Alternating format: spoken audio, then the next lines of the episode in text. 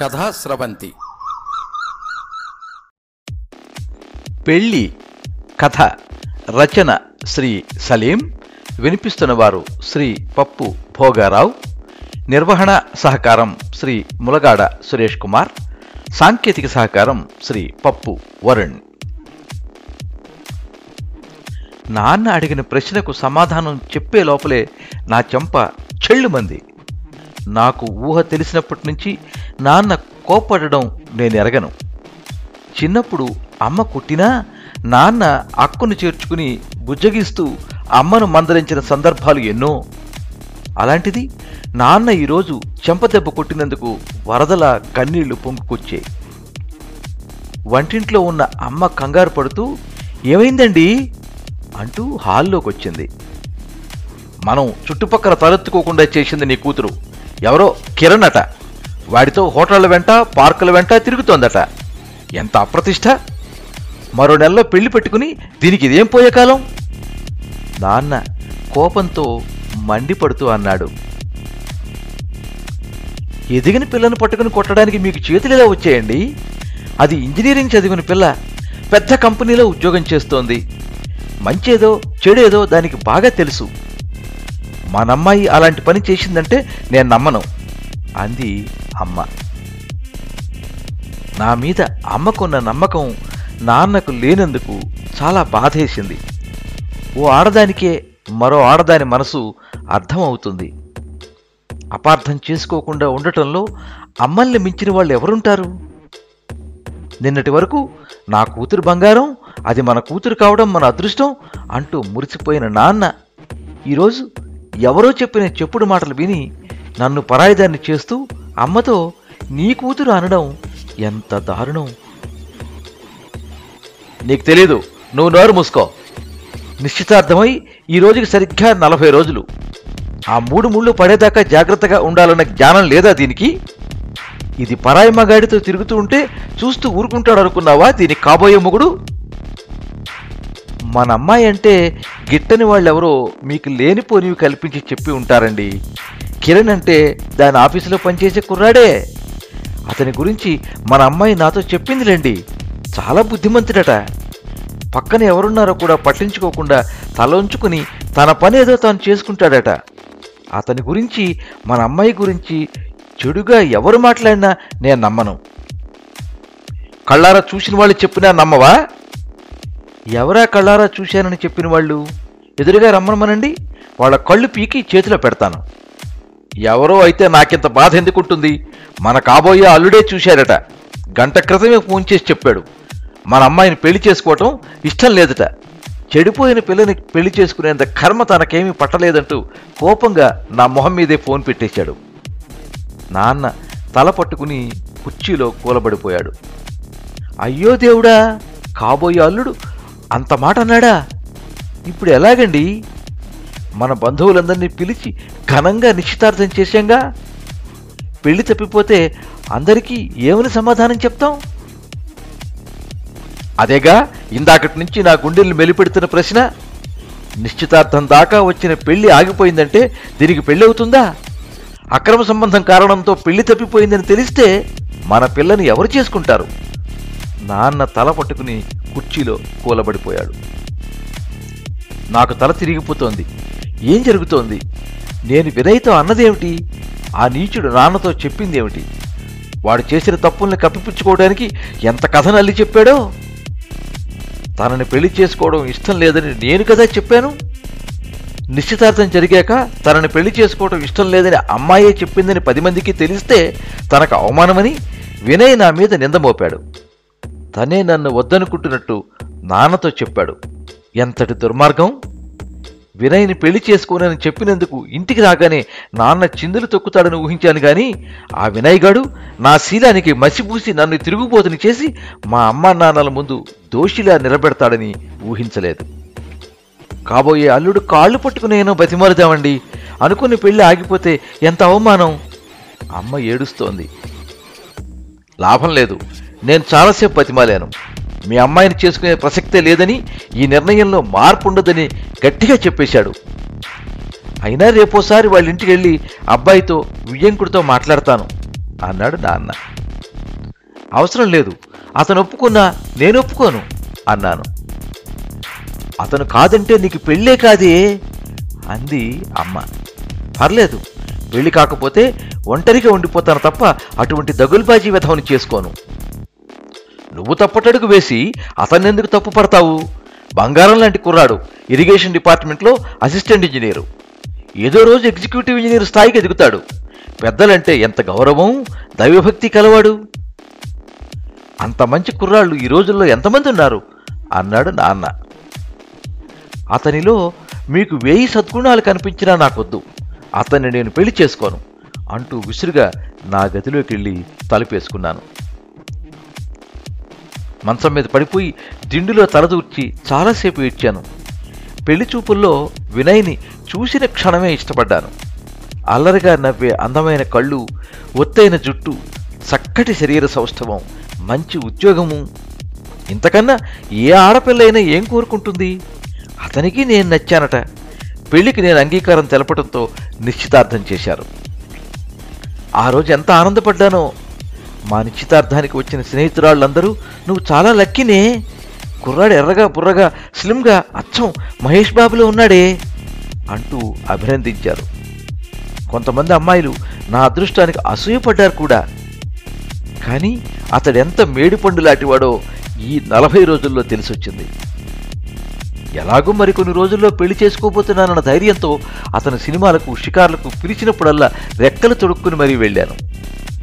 నిశ్చితార్థానికి పెళ్ళికి మధ్య రెండు నెలలకు పైగా సమయం ఉండటం నా అదృష్టం. లేకపోతే వాడు మేకవన్నె పులన్న విషయం పెళ్ళికి ముందే తెలిసేది కాదు కదా? మొదట్లో సభ్యతగానే ప్రవర్తించాడు. రాను రాను అతని నిజస్వరూపం బయటపడసాగింది.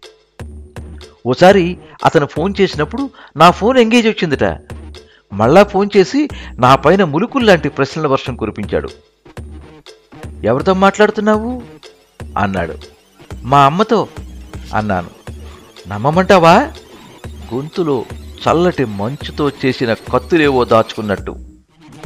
అంటే ఏమిటి మీ ఉద్దేశం అన్నాను విసుగ్గా. బాయ్ ఫ్రెండ్ ఏమో అనుకున్నా.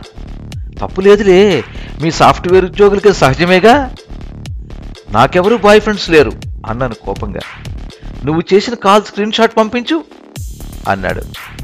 నేను పంపలేదు. మర్నాడు సాయంత్రం మా ఆఫీస్కి వచ్చి కలుసుకున్నాడు. అంటే ఆ కాల్ బాయ్ ఫ్రెండ్ నుంచినేగా అర్థం? అందుకేగా స్క్రీన్ షాట్ పంపడానికి భయపడ్డావు? అన్నాడు. ఫోన్ అతని చేతికిచ్చి చూసుకోమన్నాను. ఫోన్ అంతా వెతుక్కున్నాక వంకరగా నవ్వుతూ ఏమిటి? నీ ఫోన్లో కుర్రాళ్ళ ఫోటో ఒకటి కూడా లేదు? అయినా మీ ఆడపిల్లల గురించి నాకు తెలియదా? ఏది దాచాలో ఏది చూపించాలో మీకు బాగా తెలుసు. అన్నీ డిలీట్ చేసి ఉంటావు. తెలియగలదానివి కదా. అన్నాడు. అతని మనస్తత్వం గురించి నాన్నకు చెప్పాలనుకున్నాను. ఆరు నెలల క్రితమే నాన్నకు గుండె నొప్పి వస్తే రెండు స్టంట్లు వేశారు. ఈ విషయాలని చెప్పి ఆయన మనసును నొప్పించడం ఇష్టం లేక నాలో నేనే కుమిలిపోయాను పెళ్ళయ్యాక నా మంచి ప్రవర్తనతో అతనిలో మార్పు తీసుకురాగలనన్న పిచ్చి నమ్మకం. మా అక్క బావ పండక్కి ఇంటికి వచ్చినప్పుడు భోజనానికి వినయ్ని కూడా రమ్మని పిలిచాడు నాన్న. రెండున్నరేళ్ళ మా అక్క కొడుకు చరణ్ అంటే నాకు చాలా ఇష్టం. భోజనం చేస్తున్నంతసేపు నేను వాడిని ఆడిస్తూనే ఉన్నాను. మా చెల్లెలికి చరణ్ అంటే ప్రాణం. వాడు నా కొడుకు కాదట తన కొడుకు అంటుంది అంటూ నవ్వింది అక్క. భోజనాలు అయ్యాక బావ నా చేతుల్లోంచి బాబుని ఎత్తుకుంటూ ఈ ప్రేమంతా రేపు తనకో బాబు పుట్టేవరకే అన్నాడు. నాకు కొడుకు పుట్టినా పెద్ద కొడుకు మాత్రం వీడే అన్నాను. మరునాడు వినయ్ నుంచి ఫోన్ వచ్చింది. ఏంటి? మీ అక్క కొడుకంటే అంత ప్రేమ? సొంత కొడుకు కన్నా ఎక్కువలా ఉన్నాడే? అన్నాడు. అవును వాడంటే నాకు చాలా ఇష్టం. అక్కకు ఇంకో నెలలో డెలివరీ అవుతుందనగా సాయానికి నేనే వెళ్ళాను. మాకు ఎండాకాలం సెలవులు. అమ్మ డెలివరీ సమయానికి వచ్చింది. వాడిని మొదట ఎత్తుకుంది నేనే తెలుసా? మీ అక్క కడుపుతో ఉంది కాబట్టి బావ అవసరాలన్నీ నువ్వే తీర్చుంటావుగా? అతనిలోని చెడు ఉద్దేశం వెంటనే తట్టకపోవటం వల్ల మరంతేగా మరదల్ని కదా ఏ లోటు రాకుండా చూసుకున్నాను. మీ అక్క కంటే నువ్వే బెటర్ అన్న కాంప్లిమెంట్ కూడా కొట్టేశాను తెలుసా? అన్నాను. నేను ఊహించాలే మీ అక్క కంటే నువ్వే అందంగా ఉంటావు కదా. కడుపుతో ఉన్న అక్కలకు సాయంగా వచ్చిన మరదళ్ళని రుచి చూడకుండా వదిలేసే ప్రవరాఖ్యులు ఈ రోజుల్లో ఎవరుంటారు? అందుకేనేమో మీ బావ కొడుకంటే అంత ప్రాణం. నాకు సర్రన కోపం వచ్చింది. నోటికొచ్చినట్టు మాట్లాడకండి. మా బావ చాలా మంచివారు.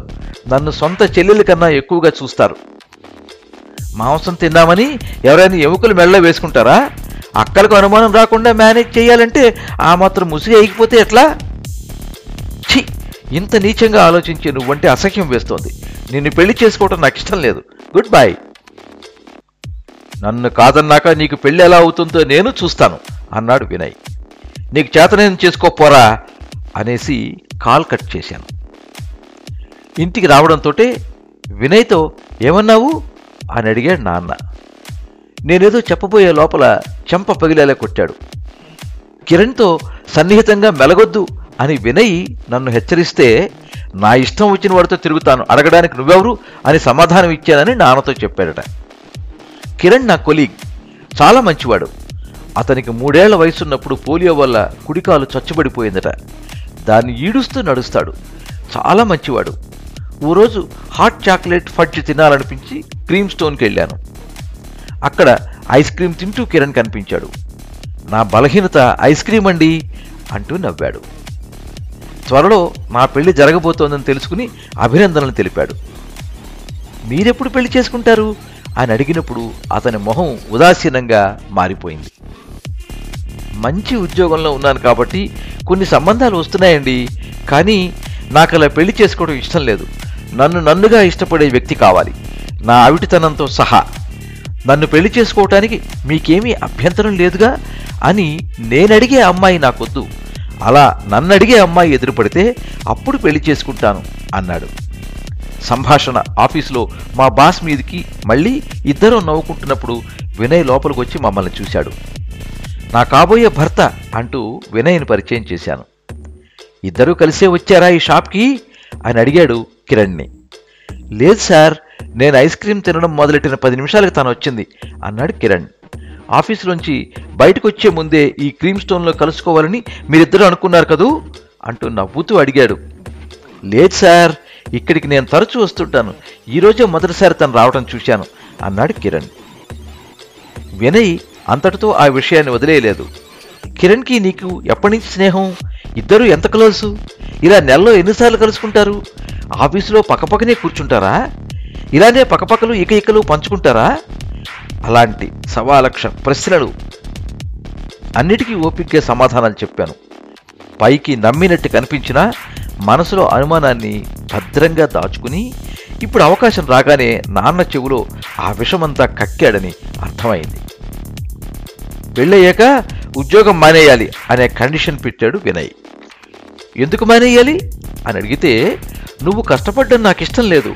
నేను సంపాదిస్తున్నాగా నువ్వెందుకు నీ కోమలమైన శరీరాన్ని శ్రమ పెట్టాలి? సాఫ్ట్వేర్ ఉద్యోగాలంటే బోల్డ్ మానసిక ఒత్తిడికి లోను కావాలి. హాయిగా ఇంటి పట్టున ఉండు అన్నాడు.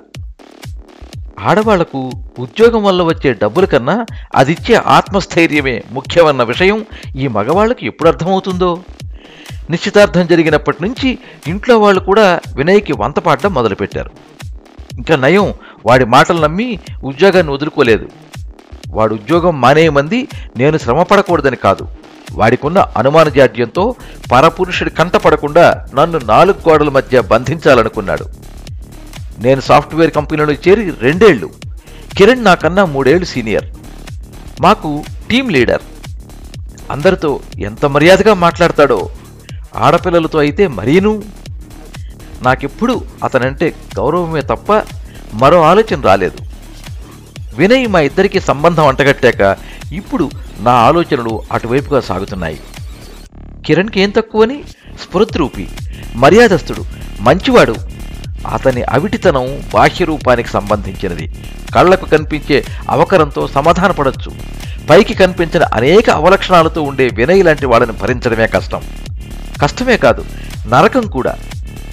మర్నాడు ఆఫీస్ ముగిశాక క్రీమ్ స్టోన్కి వెళ్ళి ఐస్ క్రీమ్ తినాలని ఉంది. కంపెనీ ఇస్తారా ప్లీజ్? అని అడిగాను కిరణ్ని. ఐస్ క్రీమ్ తినిపిస్తానంటే మీరెక్కడికి రమ్మంటే అక్కడికి వస్తాను అన్నాడు నవ్వుతూ. ఐస్ క్రీమ్ తింటున్నప్పుడు నన్ను పెళ్ళి చేసుకోవటానికి మీకేమైనా అభ్యంతరమా? అని అడిగాను. ఐస్ క్రీం ఇంత మధురంగా ఎప్పుడూ లేదు తెలుసా? అంటూ హాయిగా నవ్వాడు కిరణ్. మీరింతవరకు పెళ్ళి కథ విన్నారు. రచన శ్రీ సలీం. వినిపించిన వారు శ్రీ పప్పు భోగారావు. సర్వే జనా సుఖినో భవంతు. కథా స్రవంతి